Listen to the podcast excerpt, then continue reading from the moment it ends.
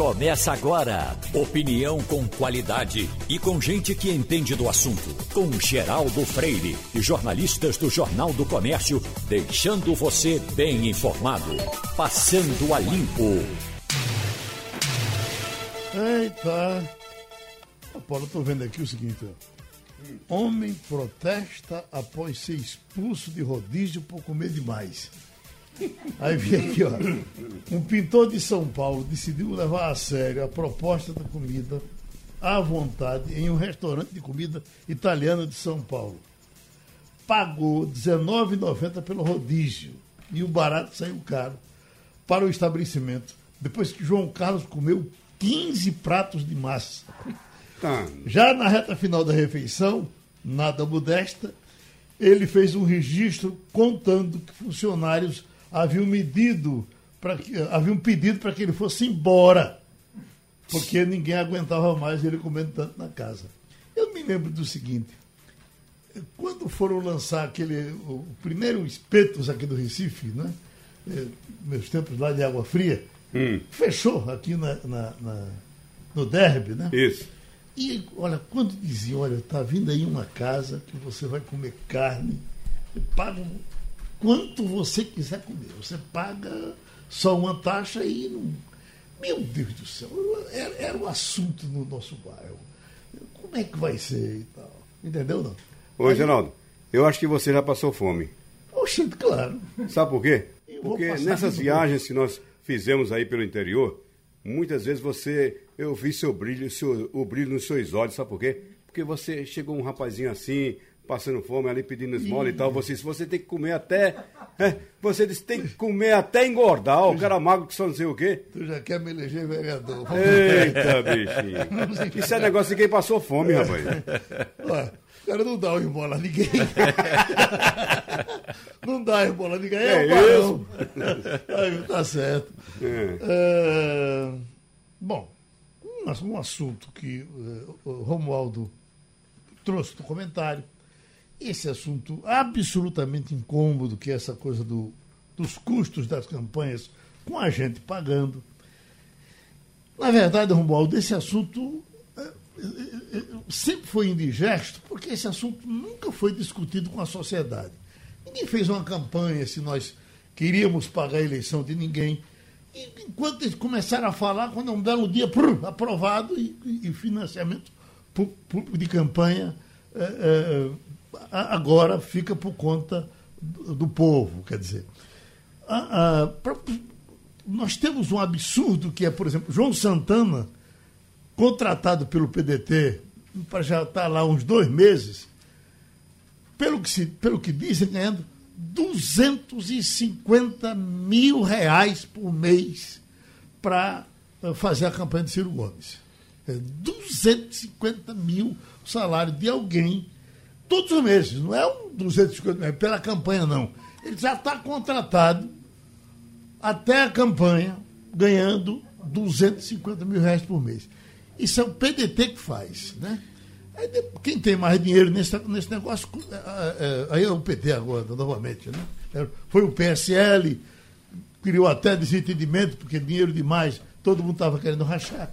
Quer dizer, não, as campanhas não ficaram mais econômicas por conta disso a gente paga e, e, e de repente tem um, um, triplicar o, o, custo. Quer dizer, a campanha, os gastos agora desses partidos 200, que muitos ninguém sabe nem para que existem, para sustentar presidente de partido, estrutura de partido, é um absurdo. Foi para quase 6, 6 bilhões de reais. Não é isso, Romualdo? É. A estimativa é que deve chegar a 5 bilhões e 700 milhões de reais.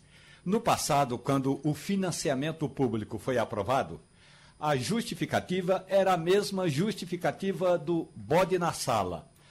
Como diz o professor Adriano Oliveira, um país pobre que estava vendo a corrupção tomar conta do país, então fala, fizeram o seguinte: não a gente já viu que a corrupção está financiando as campanhas eleitorais por causa do dinheiro privado. Então vamos criar o financiamento público. Aí a gente vê, alguém tem de pagar a conta. Não tem campanha de graça. 5 bilhões e 700 milhões de reais é, não é um assunto é, assim que eu poderia dizer palatável para quem paga. O que é o maior problema é que esse assunto sequer é votado como deveria ser votado, para que cada um dos 25 deputados de Pernambuco e os três senadores colocassem lá a digital. Não basta dizer que o PT é o partido que mais vai arrecadar. É preciso dizer qual é a posição do PT. Porque quando, quando foi votada a LDO, Lei de Diretrizes Orçamentária, que diz como o governo vai investir o dinheiro na, no orçamento do ano que entra, votou-se todo o texto. Aí os destaques seriam votados em separado. Aí, na hora de votar os destaques, incluindo a questão aí relacionada ao fundo eleitoral, é, foi votado assim, por aclamação, Geraldo. Então, então ninguém sabe especificamente quem é contra e quem é a favor. Embora a gente saiba quem é contra e quem é a favor do fundo eleitoral. Essa votação por aclamação, Geraldo, é como aquele áudio que a gente tem de Marcos Ebreiro. Aprovado, aprovado, aprovado, entendeu? É assim, entendeu? E o cara vota por aclamação e depois vai, vai, vai dizer que é contra. Que é contra. Então é, essa é. votação por aclamação é boa é. para eles, para todo Exato. mundo. Ele no particular entendeu? é a favor. Exatamente. Agora, em público... Aí, assim que é aprovado, corre é. para a imprensa para dizer, olha, isso é um absurdo, tal, tal. Agora vamos ver se fosse lá. Agora tem um detalhe. Esse texto da LDO segue agora para a sanção ou veto do presidente da República. O presidente que foi eleito com discurso moralista, será que ele vai vetar esse dispositivo da LDO, que prevê o aumento de 2 para 5,7 bilhões de reais do fundo eleitoral? Hein? Fica a dúvida no ar. Fica vai, dúvida na eleição passada, na eleição municipal, havia essa discussão. O fundo eleitoral, todo mundo reuni, é, resolveu reclamar, e aí o presidente falou o seguinte: os partidos precisam sobreviver. As legendas precisam de dinheiro para fazer campanhas eleitoral de vereador, de prefeito, de vice-prefeito, e aí o presidente Bolsonaro não vetou. Até porque, convenhamos, quem mais articulou o valor desse fundo eleitoral em torno de 6 bilhões de reais foi o Centrão que dá sustentação ao presidente Jair Bolsonaro. Eu uhum. acho que eh, não apenas não vai, eh, não vai vetar, como poucos teriam coragem de vetar. É, agora, uh, Romualdo de Souza, é bom que se diga também que nessa conta a gente tem que incluir todos nós, brasileiros eleitores. Porque é, alguns reclamam, alguns falam, mas no dia. Não sei se a eleição ano que vem vai ser dia 6 de outubro, seja lá o dia que for, está todo mundo lá votando. Né? E esse fundo eleitoral a gente sabe muito bem para que serve. Não é somente para propaganda, não, Geraldo, que você acaba de citar agora de um pré-candidato à presidência da República. É para os custos da campanha. E os custos da campanha envolvem também aquelas questões menos republicanas, como, por exemplo, auxílio à ambulância, auxílio a caixão de defunto, auxílio a, a, a saco de cimento, entendeu? Esse tipo de coisa. Então, o eleitor tem participação total nisso também. Eu, nós estamos no feriadão? Hoje é feriado no Recife, muita gente que tem condição não vai trabalhar de hoje até a próxima segunda-feira. Aí dá até para fazer uma viagem importante. Se eu lhe dissesse agora que ia para Triunfo, entendeu? Você ficaria com inveja de mim? Ficaria. Então Muito vamos ter inveja do nosso Fred Leal, que já está em triunfo desde ontem. Presidente do CDL, em triunfo. Eh, já tomou café, presidente? Já, Geraldo, já tomei café, mas olha, eu não estou de férias não, viu? Eu estou trabalhando. Estou aqui desde sexta-feira. A gente está vindo aí numa missão da Federação do Comércio e Cine Lojas. A gente passou por Caruaru, é, viemos aqui para Triunfo, Serra Talhada. E eu estou voltando hoje, viu? Mesmo no feriado já estou voltando para Recife. Mas realmente está maravilhoso aqui, viu? Um clima Sim. muito bom e, e temperatura de 19, 20 graus. Está muito gostoso aqui. Eu estava vendo uma informação passada de uma fazenda aí, em cima de, um, de uma serra enorme, pessoal dizendo que tinha chegado nesse dia a 6 graus.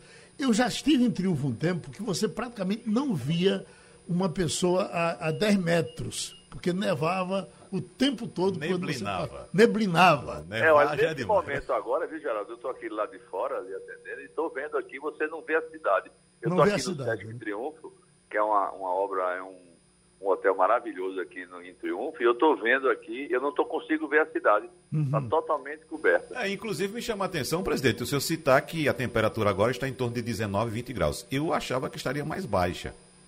É, mas está em torno disso, mas é muito gostoso, mas esquenta, viu? Uhum, e é. ao pouco que vai chegando aqui, esquentando. Mas é maravilhoso. Triunfo é uma cidade realmente que vale a pena todo pernambucano conhecer, né? Agora, Pertinho aqui de Terra Talhada. Uhum. A, a, sua vista, no momento, está tá, tá no hotel do Sesc, é?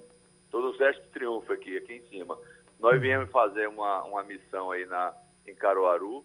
A gente fez, fez uma série de eventos em Caruaru e viemos visitar aqui uma obra muito grande que está sendo feita pelo Sesc Senac, é, aqui em Serra Talhada, uma obra enorme e uma área de 6 hectares, um negócio realmente maravilhoso. Tem muita obra do Sesc Senac que foi, é, é, enfim, foi trazida pelo professor José e está sendo é, implementada agora. Então nós viemos numa, tanto visitar uma obra em Caruaru, como em Serra Talhada e ficamos sempre aqui em Triunfo, que é muito perto aqui de Serra Talhada. E o, o charme é descer no, pelo tele, no teleférico, né?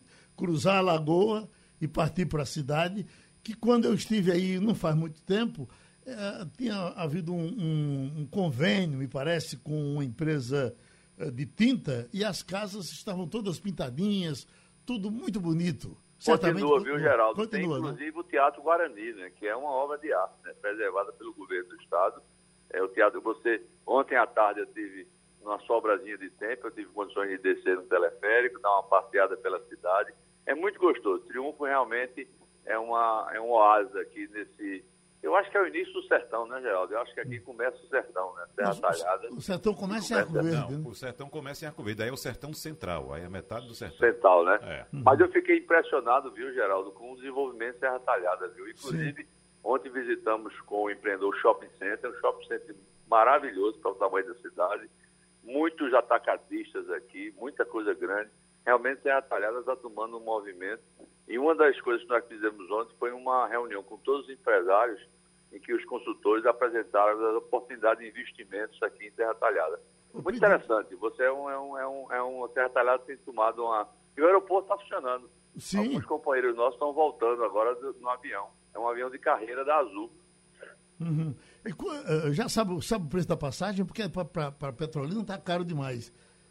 Tem de cabeça o preço? Não? Sei, não tenho não, Geraldo. Eu, eu, o pessoal não foi. Inclusive, nosso economista Jorge Jatobá está tá acabando aqui, ontem foi o palestrante e está voltando hoje, mas eu realmente não sei o preço, não. Uhum. Escute, uh, tem aí também o Museu de Lampião, que é muito interessante, né? Olha, aqui tem o Museu do Lampião, você tem a Cachaçaria Triunfo, né, que é famosa, tem uhum. o Museu do Lampião, tem o Teatro Guarani, tem uma série de, de locais que vale a pena. Mas o gostoso mesmo é agora, por exemplo, eu estou aqui sair aqui do café da manhã para lhe atender. Então, você está vendo uma, uma neblina maravilhosa, um clima maravilhoso, aquela chuvazinha, aquele clima mesmo de, de Suíça, como é que diz, né? Brincando, clima de Suíça. Muito gostoso. A primeira vez que estive aí era no hotel pequenininho das Freiras. E o, o charme era o seguinte, que uh, uh, tinha pinha na hora do café da manhã, a freira ia no quintal, tirava a pinha do pé e botava no prato. Negócio, é maravilhoso. Negócio divino, né? Escute, é. um, um, outra coisa positiva de Triunfo é a, com relação à violência. Não tem violência em Triunfo. Não Se, tem, não é, tem. Não tem. Realmente é uma cidade muito tranquila, né? Uhum. Ontem eu tive, ontem foi quinta-feira, um dia normal, nós passamos pela cidade, uma tranquilidade absoluta, Geraldo. Agora Sim. o que eu vi, viu, Geraldo, é uma coisa importante, é a estrada que liga Triunfo a Seta é muito ruim, mal sinalizada. Sim Uhum. O governo do estado precisaria dar uma atenção especial a essa estrada, porque ela liga, é, são 30 quilômetros, né? não é tão perto assim. Mas é uma estrada mal sinalizada, ainda muito, que é a ligação de Serra Talhada com Triunfo. Né? Uhum. O, o, Estado até prometeu um investimento grande nas estradas, eh, eh, e vamos esperar que isso aconteça, porque o senhor está falando dessa aí, mas são quase todas, viu? É, é inclusive tem um, um caminho aqui que vem é outro caminho de triunfo que o pessoal diz que está intrafegável. Uhum. Mas essa estrada está muito ruim, realmente precisava de uma atenção, até porque Triunfo é uma, é uma joia aqui do nosso interior, né? E com Serra Talhada junto, e mais uma vez digo, fiquei impressionado com, a, com o crescimento de Serra Talhada, a quantidade de atacadistas. O shopping center extraordinário, Geraldo, extraordinário. Uhum. Um negócio assim no meio aqui desse sertão. E eu senti muito desenvolvimento, muita oportunidade. O presidente... é, Serra Talhada é como se fosse um eixo, né? Uhum. Ele e Salgueiro são um eixo distribuição para toda a região, atingindo é, Paraíba, perto, muito perto de Petrolina. Aqui é muito perto de Petrolina, inclusive. Agora, sendo, sendo Triunfo uma cidade turística, é, é, o, o, o, turista, o turismo foi muito afetado nesse período, né? E, e o turista é que levava a, a contaminação para muitos lugares. Como é que está essa coisa da Covid em Triunfo, uh, presidente? Olha, está tá mais ou menos no mesmo padrão. Você sabe que, que, que realmente você tem razão, foi muito afetado. Conversei com alguns empresários aqui, foram muito afetados. Mas o pessoal tem, vai retomar, viu? Aos pouquinhos, é, os dados de Pernambuco, eu não sei o de hoje, mas o de ontem foram muito bons. Eu realmente, a gente está imaginando que com essa vacinação, é, o número de leitos, inclusive, está caindo muito a ocupação de leitos. Eu tenho a impressão daqui por diante, viu, Geraldo? A gente vai ter aí um crescimento do varejo, se Deus quiser. É o que o pessoal aqui Triunfo também espera, que volte o turismo, que ele aquece o comércio, ele, ele, ele cria setor de serviços, né? enfim. Mas tá bem, viu? O pessoal já está sentindo o, o decréscimo, com a esperança que isso não volte, né? Porque a gente não entende direito, né? A gente vê na Europa, de vez em quando, tem um país que volta, que, uhum. que cresce de novo. Vamos esperar aí que isso não aconteça por aqui, né? Tá bom, presidente. Vá tomar seu café que o nosso doutor Jatobá tá, tem muito apetite. Pode ser que coma. Grande figura. Eu tenho, fez uma palestra extraordinária aqui sobre a quantidade de investimento aqui para empresários de terra talhada. Uhum. É uma pessoa competente, nos dá assessoria é, foi muito bom. Foi muito bom a participação dele. Façam vocês todos uma boa viagem de volta. Oi, Wagner. Só uma correção, Geraldo. Triunfo fica no sertão do Pajeú. Faz sertão parte do dos municípios do sertão do Pajeú. Então, é, é, é, importante esse relato do, do presidente da CDL, é, Fred é, Leal, que nos traz essa informação de triunfo. E mais uma reclamação, Geraldo, em relação às estradas de Pernambuco. E outra coisa, Doutor Fred não é a, a, primeira pessoa que eu escuto que foi para Triunfo em feriado, não, viu? Muita gente foi para Triunfo, saiu daqui aproveitar o feriado em Triunfo. Isso porque ainda tem restrições em viagens e a gente está viajando muito pelo interior, então é muito bom ir para Triunfo. Agora, é lamentável a situação das estradas de Pernambuco, é vergonhoso, na de verdade. Todo canto. É, é bom registrar, canto. viu, Geraldo, que o hotel está lotado, viu? Pois é. O hotel está lotado aqui. Ainda, ainda bem que você ficou aí, porque é uma covardia falar do sertão com o Romualdo querem dizer alguma coisa e não tem a, a, a fala dele. Ele está em tempo de morrer e em Brasília. Romualdo, que é do Pajeú. Exato. Né? Romualdo é. quer lhe dizer alguma coisa. Pois não, Romualdo? Ô Fred, bom dia. Bom dia, Tem uma Romualdo. coisa que é fundamental que você conheça aí em Triunfo, além da rapadura, é o café. Triunfo, depois de Taquaritinga do Norte, que é a capital pernambucana do café, é a região onde mais há a preocupação de café de qualidade. Aí na Serra da Baixa Verde, a quase 850 metros de altitude, estão sendo plantados excelentes grãos, mas é grão assim para bater recorde. É, os grãos selecionados, eles vão de 8,5 até 10. É possível que a próxima safra de grãos selecionados aí em Triunfo, Fred, cheguem a nove pontos. Ou seja, é café de qualidade para é, não olha, deixar eu, ninguém é, na saudade. É, coincidentemente, recebemos um brinde que vem um pacotinho do café da Baixa Verde. Realmente é famoso aqui. É um dos lugares de Pernambuco que se planta o café de alta qualidade. Você tem toda razão. O pessoal vende muito isso como atração turística, viu? Mas o clima está maravilhoso aqui. Isso é uma verdadeira Suíça, viu? Se a gente pode dizer assim. Então tá certo. Boa tá sorte. Bom, Geraldo. Boa sorte. Um abraço presidente. aí. Um abraço. Felicidade. O nome de Cid Moreira está sendo vulgarizado aí em diversas notícias com relação a problema com o filho. Eu, Wagner, eh, tempo que Cid Moreira era um deus, eu fazendo um estágio no Sistema Globo de Rádio, lá na Rádio Globo do Rio de Janeiro, e eh, aí, fiquei impressionado com o profissionalismo dele. Era assim, às sete horas da manhã e ele gravava as manchetes do jornal o Globo para a Rádio Globo ficar botando no ar.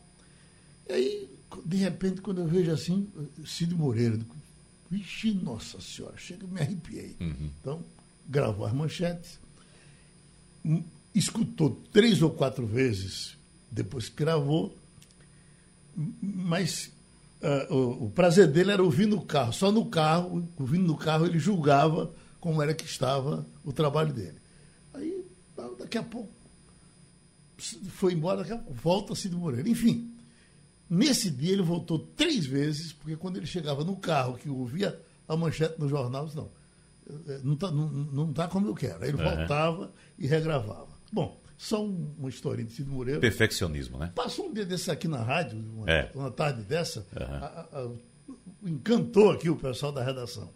Aí nós estamos com o doutor João Bosco Albuquerque, advogado de família, e tem repercutido muito, doutor João Bosco, a uma confusão que está havendo de Cid Moreira com o filho adotado.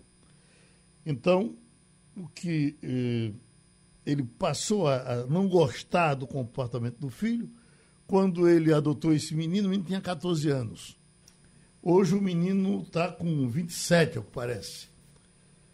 Uh, o menino uh, se apaixonou por outro. Parece que tem uma história também uh, daí que desagradou Cid Moreira. e ele que já está deserdando, mandou dizer ao menino que ia deserdá-lo, ele não poderia mais uh, receber as coisas que, que eram, teriam que ser depois divididas com a família. Cid Moreira está com mais de 90 anos. 93. É? 93 é. anos. Aí eu pergunto isso ao senhor: ele pode fazer isso? Ele pode, de repente, dizer: você não tem mais isso porque não gostou do comportamento por qualquer, qualquer razão? Ou a essa altura esse filho está no esquema e fim de papo. Oi, Geraldo, bom dia, bom dia, Wagner, bom dia a todos. Veja, em primeiro lugar, houve uma adoção, né? É importante frisar essa questão. Quando você adota, é filho. Não existe como eu tirar essa adoção. É eterno, é um filho. E é interessante, Geraldo, que a adoção foi com 20 anos e não com 14.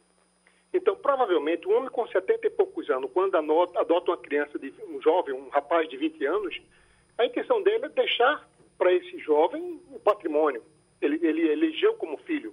E ele fez um testamento para esse rapaz, quer dizer, ele ainda destinou daquela parte disponível que ele tem, ele destinou para esse filho um pedaço ainda maior de que ele na condição de filho. E aí ele agora surge com essa situação nova da, de deserdar esse filho. Então, para deserdar, Geraldo, aí já é um outro parâmetro. Então, eu não posso tirar a adoção. Deserdar eu posso, mas a lei estabelece alguns pontos que são importantes. Você não pode deserdar por qualquer motivo. Uhum. Então, tem a, a, lei enumera os pontos, que é a ofensa grave, injúria, tá certo? É, relações ilícitas com, com a madrasta, ou um desamparo, mas a lei enumera essas situações. E nesse caso, para você deserdar, é, você tem que fazer um testamento fundamentando o motivo da dessa, dessa atitude. Quer dizer, eu não deserdo meramente por deserdar. Então, houve algum fato grave, mas não é porque ele provavelmente arrumou um, namorado ou está convivendo com outra pessoa, não. O fato grave é contra a pessoa do CID. Eu fiquei sabendo que ele entrou com uma ação trabalhista. Que tipo de, de atitude nesse processo ele, ele entrou contra a CID? Ele, ele praticou injúria contra a CID? ele fez ofensas ou ele agrediu Cid Moreira, como o processo corre em segredo de justiça, não sabemos. Esse motivo do, do, do namorado ou de ter se declarado homossexual não seria um motivo para deserdar. E aí, é, é, essa, essa atitude de Cid Moreira não vai para canto nenhum. Uhum. Wagner? O doutor João Bosco, uh, o Cid Moreira chegou a dizer esse rapaz, num comunicado que enviou a ele, dizendo: olha, eu lhe deserdei só não uh, anula a adoção porque não consegui anular. Uh, o senhor já deu algumas explicações, mas eu digo uma coisa. Uh, nesse, nesse, nesse contexto, esse filho adotivo, mesmo sendo deserdado, ele passa a ter os mesmos direitos de um filho natural? Veja bem, é, deserdado, não. A, a deserdar, quando um pai deserda um filho, Wagner, ele aplica uma pena Tá certo? Essa pena é, é praticada pelo próprio dono do patrimônio, quer dizer, eu quero praticar uma pena o meu filho ter feito algo grave comigo, que está ali é, enumerado na lei. Então, essa pena é tirar ele totalmente da herança. Então, ele não recebe absolutamente nada. Diferentemente, se por um acaso ele tivesse colocado no testamento, testamento é um ato de vontade, eu coloco Wagner, eu posso colocar 50% do meu patrimônio para Wagner, está lá reservado dos meus filhos. Mas amanhã eu mudo de ideia, eu não quero mais Wagner sendo é, é, beneficiário do meu testamento. E eu posso botar outra pessoa. Nesse caso, não. Ele tirou o filho da condição de receber o patrimônio, a herança que ele teria, tanto na condição de filho, que é aquela parte intocável que ele não pode mexer, como também na parte do testamento. Ele cancelou tudo. Uhum. Quer dizer, doutor João Bosco, que eu posso fazer um testamento, eh, comunicar para as pessoas, dar o documento e tal, e depois desistir desse testamento, modificar o testamento? O testamento é um ato de vontade em vida, Geraldo. É importantíssima essa questão do testamento. Uhum. Hoje eu quero dar para Geraldo Freire uma casa. Eu tenho muito patrimônio, quero dar uma casa. Amanhã eu não quero mais sem nenhum motivo. Eu quero agora dar para Wagner. Eu vou lá no cartório e faço um novo testamento cancelando aquele anterior. Então, um ato de vontade, enquanto vida você tiver, você pode fazer isso. Cid tinha um testamento e cancelou esse testamento. Perfeito. Agora, essa deserdação, ele obrigatoriamente ele tem que fazer um testamento e justificar esse motivo.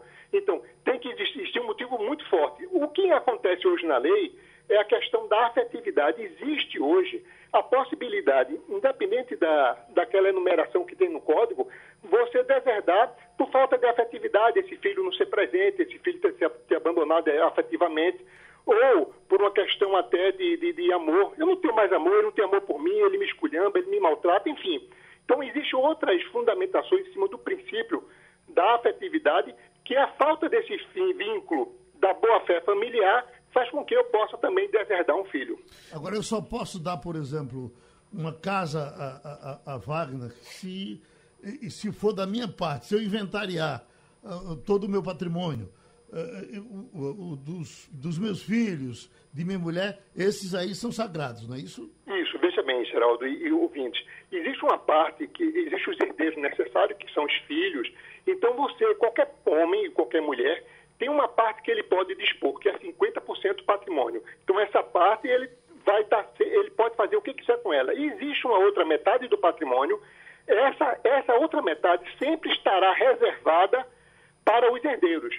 Você não pode tocar, então você não pode fazer um testamento de tudo. Você pode fazer um testamento de, um, de 50% dos seus bens. Então você pode destinar quem você quiser. A mim, Geraldo, a, a Wagner, a Vanildo, a qualquer um. Uhum. Isso é essa liberdade. E você pode, enquanto vida tiver, modificar quantas vezes você queira.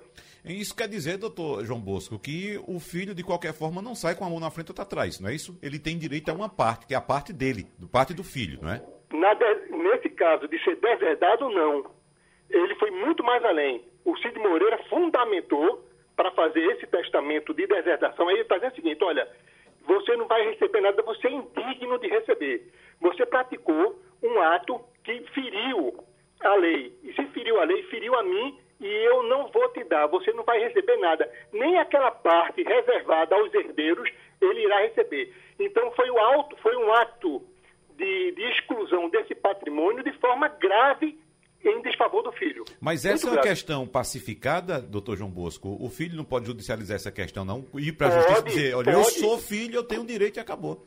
Pode, pode sim judicializar, até porque, como eu te falei, ele tem que, se, nesse, nesse testamento da, de deserdar, ele tem que fundamentar, não pode ser qualquer fundamentação. E isso é motivo, sim. Ele até juntou, ele até fala que procurou os médicos para dar um laudo de que ele está no exercício pleno de suas capacidades mentais. Quer dizer, ele se precaveu a uma, uma futura ação de, desse filho. Mas isso vai correr num processo em segredo de justiça que a gente provavelmente não vai saber o, reais, o real motivo dessa deseração. Tá vendo, Romualdo? Você ia deixar um de roubo para mim. Não pode. Pode? Na, na verdade. Pode? Pode, a Land Rover dele faz sujo, Geraldo. Dê, Romualdo. Viu, doutor João Bosco? Na verdade, eu fiz o seguinte: quando meu filho completou 17 anos, eu o emancipei. Olhe, isso é seu, está emancipado, se vire. Porque eu vou trabalhar para ser feliz. Na questão específica do filho do Cid Moreira, Moreira, tem uma questão que o senhor destaca bem, que o processo corre sob segredo de justiça, mas tem uma questão trabalhista também. Ou seja, na prática, o filho botou o pai na justiça. Isso. E nesse processo, Romualdo, na justiça, ele fez ofensas ao pai, ele fez ofensas graves a esse pai, ele cometeu injúria grave a esse pai, ou ele presencialmente cometeu alguma atitude que, que eh, com atos contra a, a, o pai, contra a esposa do pai, será que ele tentou alguma coisa contra essa madrasta? Então a lei enumera essas situações, ou ele abandonou Cid Moreira, não quer saber de Cid Moreira há muitos anos, quer dizer, ele viu Cid Moreira seis anos atrás. Então essa falta de afeto, essa falta de vínculo de, de, de afeto e de amor, da boa-fé familiar, pode também ter sido rompido. E esse é um dos motivos de justificar essa atitude de Cid Moreira em deserdar o filho. Agora, Romualdo, o filho, aos 20 anos, Romualdo emancipou o filho. Então ele pegou a parte daquela herança. Se o tempo vai passando e depois de cinco anos Romualdo tira 75 milhões na Mega Sena, esse filho que já está emancipado não tem direito a esse dinheiro de Romualdo? Vamos lá. Essa emancipação é ele pegar o jovem com 17 anos e tornar ele capaz, livre, dono, dono dos seus atos. Romualdo pode até ter antecipado parte da herança com doação. O pai pode fazer doação ao filho. Eu vou te dar isso ou aquilo. Agora, no caso da morte de um pai ou de uma mãe, esses filhos, independente que tenha recebido antes ou depois, vai ter direito a receber a herança, porque isso é um, é um contexto da lei. Primeiro vem os ascendentes. A lei, a lei enumera quem tem a ordem, a cadeia hereditária. Primeiro são os filhos. Se não tiver filhos, netos, bisnetos. Se não tiver filhos, os pais, os avós. E depois vem o cônjuge. Então, Romualdo deu. E, e na eventualidade, se Deus o livre, e daqui a mil anos ele venha a falecer, o filho também terá direito a receber a herança dele.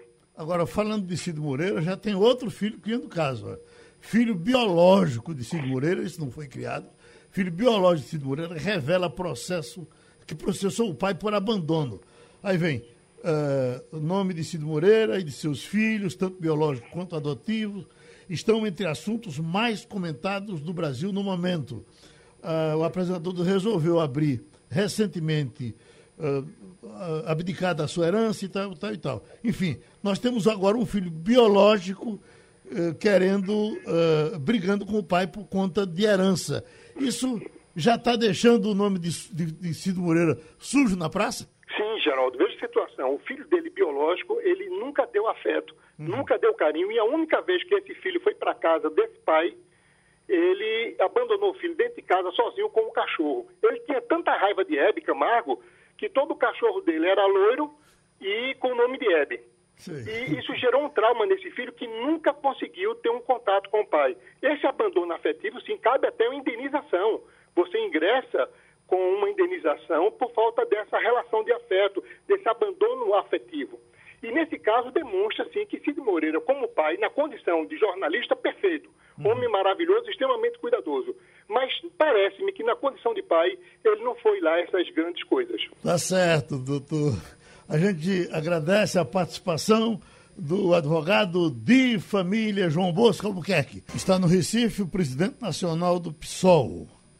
Ele aqui vem tratar de assuntos do partido, uh, preparar eleições internas do partido, enfim, tratar da vida do PSOL uh, no Estado. Juliano Medeiros, presidente do PSOL, para conversar com a gente. Eu quero logo começar lhe perguntando o seguinte: Passou por aqui um dia desses, Guilherme Boulos, falando quase como candidato a presidente da República.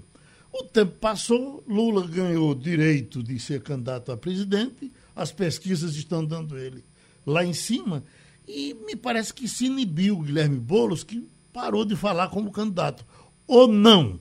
O Guilherme Boulos é candidato a presidente pelo PSOL. Bom dia, bom dia a todos os ouvintes da Rádio Jornal, um prazer estar com vocês. É, veja só, o Guilherme Boulos é uma liderança extraordinária do nosso partido, é nosso pré-candidato ao governo do estado de São Paulo.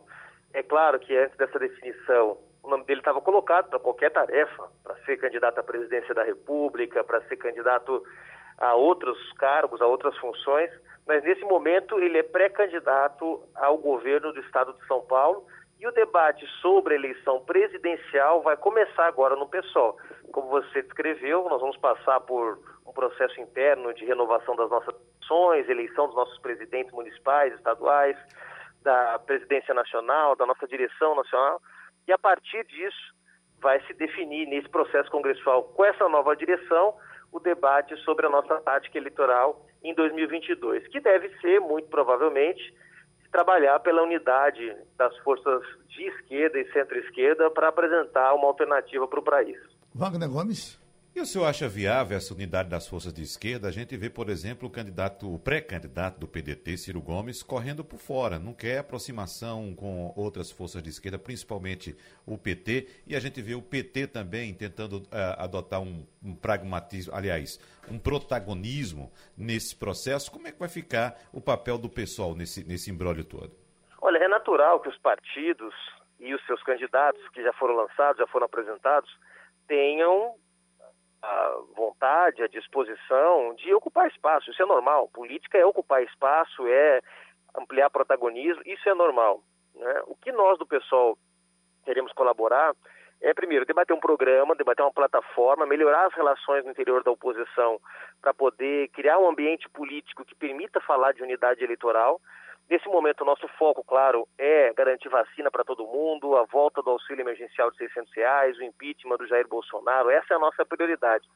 Mas é claro que nós vamos trabalhar para melhorar o ambiente político na oposição e ver se há condições em 2022 para uma aliança. Não somos nós que decidimos, né, quem faz ou quem não faz aliança. Isso é uma decisão soberana de cada partido. Mas a nossa contribuição que nós queremos dar nesse momento é exatamente essa, de criar um ambiente que permita para quem quiser, claro, em 2022, estar juntos numa mesma aliança para derrotar a extrema-direita. Agora, por falar em impeachment do presidente Jair Bolsonaro, a gente percebe que alguns partidos de esquerda, principalmente o PT, não querem muito tocar nesse assunto. Até falam, mas meio que da boca para fora, porque prefere que é, o, o, presidente da República continue em seu momento, movimento de desgaste até a eleição, para que aí sim na eleição possa batê-lo com mais facilidade. Enquanto isso, nós temos aí um número crescente de mortos pela Covid-19, é, é, que já vai chegando próximo dos 600 mil. É, eu pergunto ao senhor, qual a posição do pessoal? É continuar exatamente esse processo de desgaste do presidente ou há possibilidade de fato de impeachment? Olha, eu não posso falar por outros partidos, claro.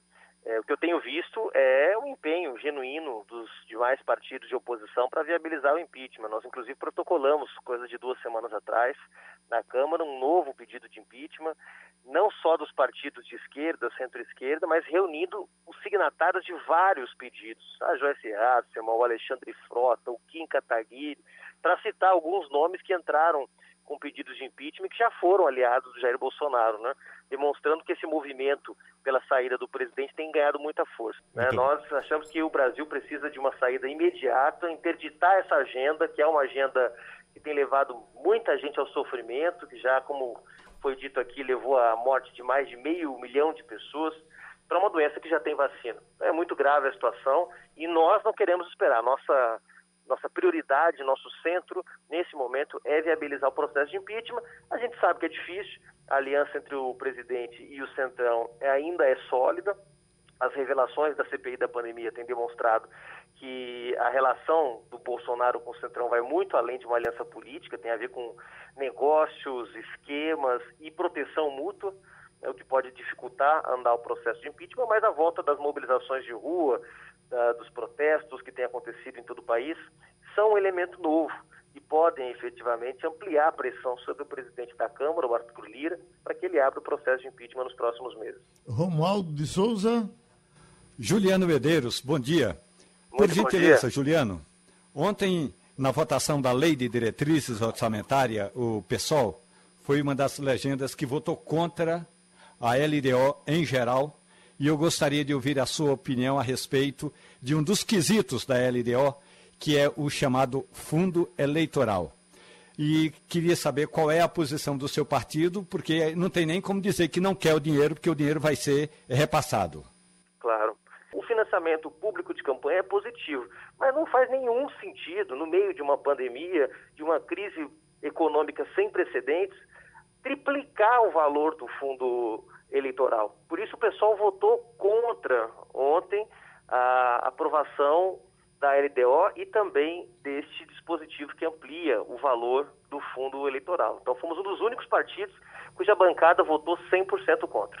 Presidente, a gente esperava que quando esse fundo de campanha chegasse, uh, as campanhas baixassem. Não baixaram. Por exemplo, o PDT contratou o, o, o João Santana, já está há dois ou três meses contratado e vai até chegar a campanha de Ciro Gomes, recebendo 250 mil reais por mês. Então, meu Deus, é dinheiro demais. É, com certeza. É, os padrões da campanha brasileira, das campanhas eleitorais brasileiras, é, ultrapassa qualquer noção da realidade. Né? A situação é muito grave no país, as campanhas têm que baratear, é, os partidos que têm algum tipo de identidade militante precisam é, botar a boca no trombone, como é o caso do pessoal, do pessoal que tem criticado desde o surgimento do fundo eleitoral. Nós já dissemos, olha, precisa ter um fundo mais austero, não é possível um valor tão alto, mesmo na época que foi criado, que era um valor inferior a 2 bilhões, nós já dissemos, já é então os partidos têm que se adaptar, não tem jeito, não é possível continuar achando que dá para fazer campanha com os padrões que se fazia quando havia o financiamento empresarial de campanhas, né? Pronto, a gente agradece ao presidente do pessoal, vai desenvolver suas atividades no Recife. Eita, Wagner, o procurador Cristiano Pimentel está na linha. É, já temos a informação de que caiu aquela ideia dos celulares dos vereadores. Exatamente, Geraldo. Isso? A Câmara, por unanimidade, a Câmara do Recife decidiu suspender a compra de celulares para os vereadores da cidade ontem. E esse posicionamento foi recomendado pelo Ministério Público de Contas. A licitação, só para lembrar o nosso ouvinte, que serviria para a compra de 160 celulares chegava perto de 2 milhões de reais e, como sabemos, ganhou repercussão nas mídias sociais após o anúncio. Então, doutor Cristiano Pimentel, é, evidentemente que a gente deve ressaltar a ação do Ministério Público de Contas, mas é bom lembrar que foi importante também a participação popular através das mídias sociais, pressionando também a Câmara de Vereadores, né, doutor Cristiano? Bom dia para o senhor. Bom dia, Wagner, Geraldo, Romualdo, ouvinte. É, Wagner, você tem toda a razão. Os órgãos de controle atuam, mas nós vemos que muitas vezes é o controle social, é a sociedade, é a imprensa, é as redes sociais que têm uma importância decisiva. E eu nem estava falando muito antes dessa decisão final para não dizer que eu estou atacando vereadores ou coisa e tal, porque muitas vezes, quando o órgão de controle atua, não é? Alguns políticos, não foi esse caso, mas dizem que é um ataque pessoal. Então estávamos aguardando mais o resultado dessa recomendação, mas já que o fizemos logo no dia seguinte ao edital, mas é lógico que a coisa, como se diz, viralizou na cidade do Recife, não é? Graças a vocês da imprensa, as redes sociais, até perfis de humor, não é? Criticaram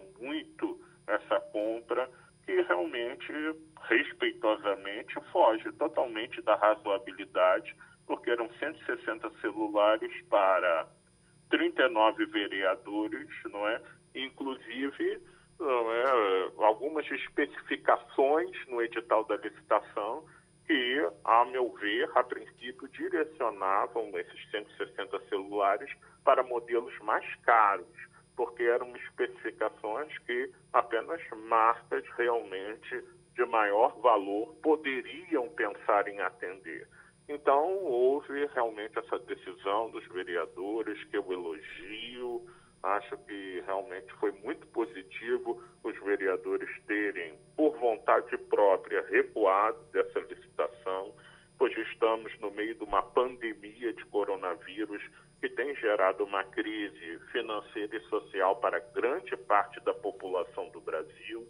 Em Recife não é diferente achamos que seria até um pouco contraditório a Câmara pretender realizar esse gasto de até 2 milhões nesse momento, se a própria Prefeitura tem buscado fazer ações sociais na cidade, como auxílio emergencial para a população, por causa da crise da Covid. Então, se um, um poder está dizendo que há uma crise instalada na cidade, realmente há, não é? Outro não poderia fazer esse gasto que, a nosso ver, no mínimo é adiável, enquanto nós vivemos essa situação de crise no país. Pronto. E acho que esse foi um caso emblemático de controle social da população, apreender e olhar o que acontece numa casa legislativa. Foi muito positivo.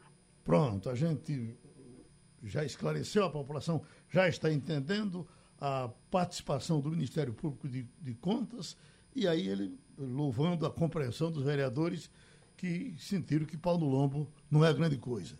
Então, muito obrigado e vamos vamos para a capital americana, vamos para Washington, vamos com Fabiola Góes e os assuntos americanos.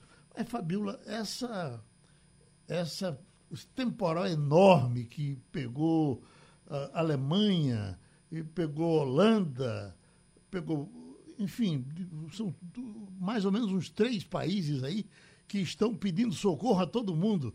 Normalmente os americanos socorrem todo mundo em todo canto. Já repercute nos Estados Unidos a situação desses países? Bom dia, Geraldo. Repercute bastante. As imagens são impressionantes. Muita água na região, Holanda, Bélgica, Alemanha. E esse foi um dos temas do encontro ontem entre o Biden e a chanceler alemã Angela Merkel. Angela Merkel teve uma longa agenda com o Biden, discutiram mudanças climáticas, e isso daí é, seria um efeito das mudanças climáticas. A Angela Merkel, lembrando, a gente até falou nisso há algumas semanas, não estava repercutindo a saída dela né, como chanceler, uhum. terão a, a eleições na Alemanha agora em setembro, a gente não sabe se ela vai fazer o sucessor ou sucessora, mas o fato é que é uma das mulheres mais importantes do mundo aqui nos Estados Unidos pela 23ª vez nessa visita ao quarto presidente que ela encontra, americano, né, o presidente Biden. Então, eles têm vários pontos em comum, entre eles essa de mudanças climáticas, alguns pontos divergentes que eles trataram ontem sobre a China, principalmente, que é o maior parceiro é, comercial da União Europeia e da Alemanha, especificamente, e também discutiram sobre um gasoduto que vai levar petróleo né, da Rússia diretamente para a Alemanha, passando pelo Mar Báltico e vai deixar a Ucrânia e países do leste europeu a ver navios sem receber dinheiro, porque esses países, né, geralmente o gasoduto que era levado para a Alemanha passava e o, governo teria que pagar para poder passar nessas áreas, nesses outros países. Então, eles discutiram esses temas. Os Estados Unidos, obviamente, não são favoráveis a esse gasoduto que deve começar a ser construído logo. A Angela Merkel tem um, um, papel importante nesse momento, agora, nessa política internacional, na geopolítica internacional, mas pode haver uma mudança também nessa conjuntura e aí abre novos novas frentes aí, por exemplo, Macron, né, o presidente da França, pode ganhar visibilidade com a saída da Angela Merkel. Então repercutiu muito a visita da da chanceler alemã aqui nos Estados Unidos, porque entre esses, entre vários temas que discutiram, Síria também, Irã, eles também falaram sobre essas mudanças climáticas e o impacto dessas águas no território, nesse território desses países aí que estão encharcados. Romualdo de Souza. Fabiola Góes, bom dia para você. Fabiola, quer dizer que, apesar de ser o país que está exportando vacina, oferecendo vacina à maioria da, dos, dos países que não consegue vacinar o seu povo, ainda assim, o número de casos da Covid-19 está aumentando, está em elevação, é isso? É isso mesmo, Romualdo. Bom dia. É um absurdo. Assim, a gente está vendo alguns estados levantarem as medidas restritivas. Por exemplo, Los Angeles ontem falou que a partir de sábado agora vai ter que todo mundo voltar a usar máscara, independentemente se foi vacinado ou não com uma ou duas vacinas. Os Estados Unidos estão vivendo um momento agora de pânico, porque em 49 estados dos 50 já há um grande número de aumento de casos. Los Angeles, de uma semana para outra, teve um aumento de 83% no número de casos. Então, assim, é um momento triste para os Estados Unidos, que estão preocupados com a variante Delta, que já é responsável por metade das infecções aqui no país. Eles estão fazendo uma campanha enorme, está repercutindo muito sobre a desinformação, né, veiculação de informações falsas, disseminação de fake news, que é um mal enorme. Eles estão tratando isso como uma pandemia também, estão tratando isso como um, um casos mortais, né, de, de assim, vidas sendo ceifadas por causa de desinformação. As pessoas aqui, tem alguns estados, como Louisiana, que não está vacinando, não vacinou nem 35% da população. Né? E a taxa aqui nos Estados Unidos já chegou a metade da população totalmente vacinada e quase 70% pelo menos uma dose. Então, é uma luta grande. Os Estados Unidos parecem que agora estão se ajustando, tentando se ajustar de novo. Ontem eu tive em Baltimore, que é uma cidade grande, um porto lá em em Maryland, eu senti uma diferença em relação aqui a Washington, porque aqui em Washington está todo mundo andando sem máscara, entrando no supermercado, alguns locais exigem, por exemplo, andar no metrô, transporte público exige, mas a maioria dos lugares não exige mais. Mas em Baltimore, por exemplo, ontem eu andei nas ruas e vi pessoas já assustadas, poucas pessoas nas ruas, o trânsito tranquilo, porque tem poucos carros em circulação, muita gente trabalhando em home office, mas as pessoas estão assustadas e muita gente usando máscara mesmo vacinada. Maryland tem uma taxa de vacinação até maior do que o Washington, já está mais de 80%. Mas mesmo assim as pessoas estão usando máscara porque estão com medo. Então seria um retrocesso agora para os Estados Unidos serem é, agora contaminados, vamos dizer assim, com essa variante Delta e, e, e matar mais pessoas. O número de, de mortes ainda não está crescendo tanto, são 300 mortos por dia, né? Mas mesmo assim eles estão muito atentos, porque há um número grande de estados com acréscimo de, de número de casos de Covid. A, a, vacina da Johnson, Fabiola, que aqui no Brasil é o, o grande sucesso, é todo mundo com, querendo de, eh, a vacina da Johnson, porque é uma vacina só, uma aplicação só, mas essa história do efeito colateral daquela doença paralisante é terrível que Guilherme Barret Guilherme Barret, Isso. teve, é evidente, uma coisa muito pequena, uma proporção lá embaixo. 0,00078%. Bom, mas mesmo assim assusta, né? Porque se isso aqui tem um, um, um, saco de confeito ali com um confeito envenenado, somente um, no meio de mil, eu vou ter dificuldade de, de pegar, porque eu posso pegar o envenenado. Mas eu lhe pergunto, o susto passou? Já tem informação suficiente para que a gente. Não, a Johnson é, é, é tranquilidade? Não, o susto não passou e não passou em relação a nenhuma vacina. A verdade é que as vacinas foram criadas em menos de um ano, né? E na história se mostra que levava-se 10 anos para produzir uma vacina. Então, essas reações, elas são absolutamente normais, os especialistas aqui falam isso, e eles ainda estão estudando. Agora, em relação a Johnson Johnson, né, tem essa história de que haveriam casos, né, novos casos de Guillain-Barré. Todo ano, milhares de pessoas aparecem com Guillain-Barré, mas aí estão verificando que houve um leve aumento um pouco pequeniníssimo, que estariam relacionados a Johnson Johnson. Johnson Johnson foi a vacina que eu tomei, a que eu pude escolher, escolher. Quatro dias depois de eu tomar, saiu a notícia de que estaria relacionado com coágulos no cérebro, né? Mas é que volta a dizer, são casos muito pequenos. A população não está assustada, que as, as, pessoas estão vacinando em geral, né? Ou está tendo um decréscimo naquele ritmo que vinha de vacinação, mas as pessoas em geral confiam. Só que ainda tem aquelas, aquelas pessoas que negam a ciência, obviamente, aqueles eleitores do Trump que 15% não vão se vacinar de jeito nenhum, então ainda é um número grande de pessoas que estão com medo. Mas é o que os especialistas voltam, falam o tempo inteiro aqui. Mesmo com esses efeitos adversos, as pessoas precisam se vacinar, porque as variantes que podem advir do Covid, como a Delta e outras que poderão vir se as pessoas não se vacinarem, é muito pior. Né? As pessoas morrem mesmo com a doença. Então, é, eles estão bem conscientes né, dos riscos de se tomar vacina, mas já tem um grande número de pessoas que continua né, é, aderindo à vacinação. Wagner? Ô Fabiola, os gastos dos Estados Unidos com a Covid-19 já são maiores do que com o Plano Marshall, que foi o programa de ajuda econômica do governo norte-americano aos países da Europa Ocidental depois da Segunda Guerra. Até dezembro do ano passado, Fabiola, os gastos com a pandemia chegaram a quase 3 trilhões de dólares, na verdade 2,9 trilhões de dólares, o equivalente a 14,5% do PIB dos Estados Unidos. E o Plano Marshall custou aos cofres norte-americanos 154 bilhões de dólares em valores atualizados pela inflação, ou cerca de 5,2% do PIB naquela época. Ou seja, em relação ao PIB, um terço do que está sendo gasto agora, ou que foi gasto até agora com a pandemia. E chega a informação também, Fabíola, de que os democratas chegaram a um acordo para passar um pacote de 3 trilhões e meio de dólares e impulsionar a agenda econômica do governo Joe Biden. Eu pergunto a você, há alguma preocupação aí em alguns setores nos Estados Unidos em relação às contas públicas no futuro desse país, Fabiola?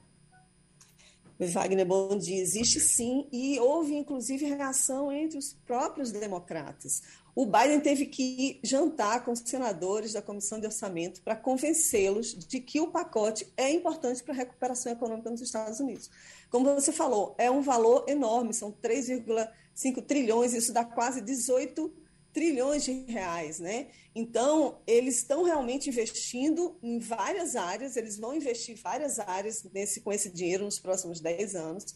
Entre eles, vão incluir aquele pacote de infraestrutura nesse plano, vão também rever o, a, as políticas de saúde pública aqui nos Estados Unidos, lembrando que praticamente quase ninguém tem plano de saúde, as pessoas mais pobres é que são na verdade, quem tem dinheiro consegue pagar, né? E os pobres, aquele Obamacare, não consegue atender todo mundo. Então, eles vão rever isso. E crianças na escola, eles vão reduzir a idade das crianças, querem colocar mais crianças nas, nas escolas. Ajuda as famílias que ainda estão precisando. Ele também, ontem, ele anunciou uma ajuda de 300 dólares por família de julho até dezembro, agora que não está exatamente relacionado com esse orçamento que está para ser aprovado no Senado, eles estão esperando. Isso é um dinheiro que já tinha sido aprovado em março, mas é uma recuperação também, eles já estão dizendo que em 50 anos é a maior recuperação para as famílias que têm crianças, porque aqui, apesar dos Estados Unidos serem um país muito rico, um dos mais ricos, né, o mais rico do mundo,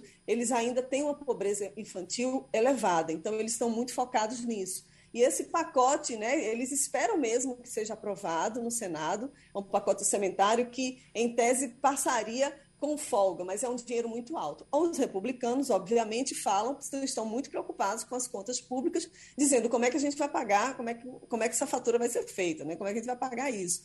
Mas é um pacote que fortalece muito o Biden e também a recuperação econômica que ele pretende para os Estados Unidos. Já tem gente também falando que pode haver um aumento da inflação e tal, mas eu, ele está muito decidido a passar esse pacote. Ok, Fabiola Góes, vá pela sombra, boa sorte, a gente se encontra depois. Fique sabendo que no Recife é dia santo, tem muita gente de folga e terminou o Passando a Limpo. Você ouviu opinião com qualidade e com gente que entende do assunto. Passando a Limpo.